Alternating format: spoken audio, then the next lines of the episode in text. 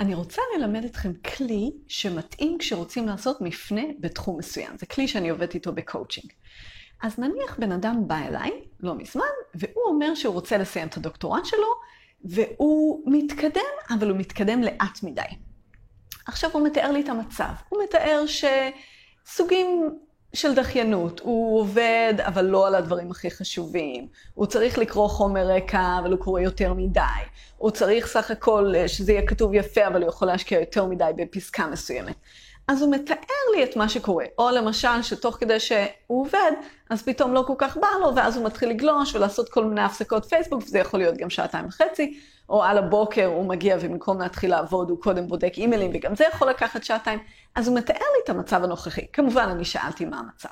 אוקיי, אז עכשיו, יכול להיות שאתם מוצאים את עצמכם במצב כזה, שיש משהו שחשוב לכם, למשל לסיים את הדוקטורט, או דוגמה אחרת של מישהו אחר שמדבר איתי שהוא רוצה להיכנס לכושר, אתם נמצאים במצב מסוים ואתם מבינים שאתם לא בכיוון הנכון. אולי זה היה בסדר עד עכשיו, אבל עכשיו מתחילה איזו התעוררות להבין שאתם לא בכיוון הנכון. הוא בא ואומר לי, בקצב הזה זה לא יעבוד.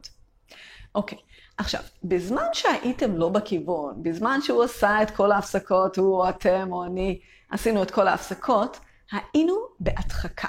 היינו באיזה עצימת עיניים לגבי מה אנחנו עושים. מה עזר לנו לעצום עיניים? כל ההפסקות האלה שעשינו, כל, הפייסבוק, כל הפייסבוקיאדה וכל הוואטסאפים, זה עזר לנו להדחיק את מה אנחנו באמת עושים, את איך אנחנו מנהלים את עצמנו, ובתוך ההדחקות האלה לא שמנו לב מה אנחנו עושים ואיך אנחנו מנהלים את עצמנו. אז הדבר הראשון בתוך הכלי שאני מלמדת אתכם, זה לשאול שאלה פשוטה. מה התסריט הטבעי שהולך להתרחש כאן. כלומר, אם אני כמו כדור שמתגלגל, אם אני אמשיך להתגלגל בכיוון הזה, של לבוא בבוקר וקודם מיילים והפסקות ארוכות, ואם זה לגבי כושר, אז היום אני לא יכול לעשות ספורט כי אני עייף מדי, ומחר חם מדי, וביום אחר קר מדי, וביום אחר אני עייף מדי. מה התסריט הטבעי? אם אני לא אשנה שום דבר מיוחד, מה הולך לקרות פה? ופה אתם מתחילים להתעמת עם המציאות. פה אתם מתחילים לשאול, רגע, בעצם אני מבין שהדוקטורט הזה לא הולך להסתיים בזמן, וזהו, כבר אין, הערכ... אין הערכות.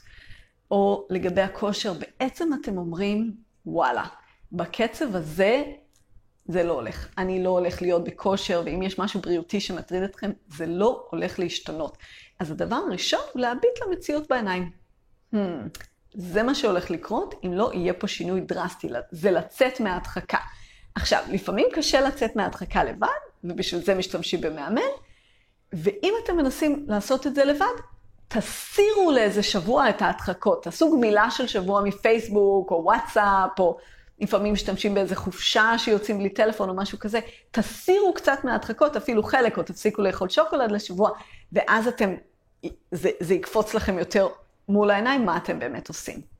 אוקיי, אז הדבר הראשון הוא, מה התסריט הטבעי של המצב שנוצר פה? איך זה הולך להתקדם באופן טבעי אם אני לא אעשה שינוי? עכשיו, פה אני מציעה גם להיות קצת סלחנים לעצמכם וקצת אמפתיים, ולראות שוואלה, זה לא כל כך נורא אם זה התסריט שיהיה. קודם כל בואו נתיידד עם זה, קצת, עם זה קצת. יש לזה פלוסים, זה לא כזה גרוע, אתם סך הכל די נינוחים, אתם אוהבים את הפייסבוק, אתם אוהבים את הוואטסאפ. אולי יש לזה עוד יתרונות, אז בואו קודם כל נראה שזה לא כל כך נורא. זאת עוד הצעה שלי. למה? ברור שזה לא מה שאתם רוצים, אתם רוצים שינוי, אבל קודם כל לא נהיה בהישרדות. אני לא אוהבת לפעול מתוך הישרדות, אני לא אוהבת לפעול מתוך, אוי, אני כל כך לא בסדר, אני בן אדם כזה גרוע. לא, אתם לא כאלה לא בסדר, כנראה שאתם הורים טובים, או לא יודעת, מתנדבים בקהילה, אתם עושים המון דברים טובים. בסדר, זאת נקודת תורפה. אבל קודם כל, בואו ננשום, זה בסדר. זה לא כזה נורא, התסריט הזה הוא לא מה שאתם רוצים, אבל זה לא הדבר הכי גרוע בעולם. אוקיי, אז זה החלק הראשון. החלק השני, אם אנחנו רוצים לעשות שינוי, אז השאלה היא, מה התסריט החיובי? חיובי שיכול לקרות פה, ריאלי חיובי. אם באמת, אני שואלת אנשים, אם באמת הקואוצ'ינג שלך יצליח, אז איך זה ייראה? איך ייראה יום העבודה שלך? מה תעשה על הבוקר, על הבוקר שתגיע? מה תעשה אחרי שעתיים שכבר עבדת על הדוקטורט? איך זה ייראה? או לגבי הכושר, בוא נהיה חיוביים רגע. נניח שהקואוצ'ינג שלי מצליח, או השינוי שלך מצליח. אז מתי תעשה את הספורט? איזה ספורט זה בכלל יהיה? אה, אתה אוהב לרכוב על אופניים, בסדר. מתי? מתי זה ייכנס? תתאר לי, תתאר לי את התסריט החיובי. ואנחנו יושבים לפעמים הרבה זמן, לפעמים חצי שעה, לפעמים אפילו פגישה שלמה, ומתארים איך זה יוכל להיראות. אם אנחנו פנימית נהיה במקום יותר טוב, אם אנחנו נהיה יותר ממוקדים, נהיה פחות עם ההדחקות, אז איך זה ייראה. למה חשוב לשאול מה התסריט החיובי? כי אנחנו צריכים לדעת לאן אנחנו חותרים. לחתור לתוצאה, לחתור ל... לסיים את הדוקטורט, להיות חזק.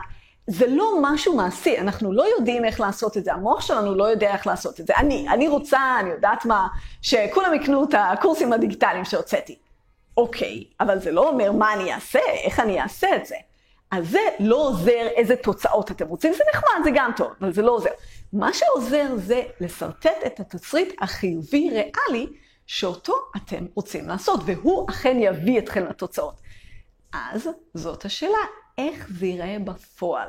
וזאת השאלה שלי אליכם. איך יהיה התסריט החיובי שבו דברים יתקדמו בחייכם בנושא מסוים? דוקטורט, כושר, לשווק את העסק, להיות יותר קרובים לילדים, אה, לעבור מעצמאי לשכיר. למשל, להחליט שאתם רוצים למצוא עבודה טובה ונמאס לכם מכל השיווק הזה, או הפוך, נמאס לכם מהעבודה המשעממת שלכם ואתם רוצים לצאת לעצמאות. מה יהיה התסריט החיובי? אז בואו נסכם. אם אתם רוצים לעשות שינוי, קודם כל, מה התסריט הטבעי? איך זה, איך החיים שלכם מתנהלים אם לא תעשו שינוי? מה יהיו התוצאות של זה? מספר שתיים, זה לא כל כך נורא, קצת להתיידד עם התסריט הטבעי. מספר שלוש, ומה התסריט החיובי? איך זה יכול להיראות בצורה המוצלחת של זה. אז אלו ההצעות שלי אליכם. העניין של להתיידד עם התסריט הטבעי וקודם כל להבחין בתסריט הטבעי, זה משהו שלמדתי בחברת לנדמרק, יש להם קורסים טובים שאני ממליצה עליהם. אני מאמנת אישית, לגמרי אפשר להיעזר בי בדברים האלה, וגם תעשו את העבודה שלכם בעצמכם. להתראות.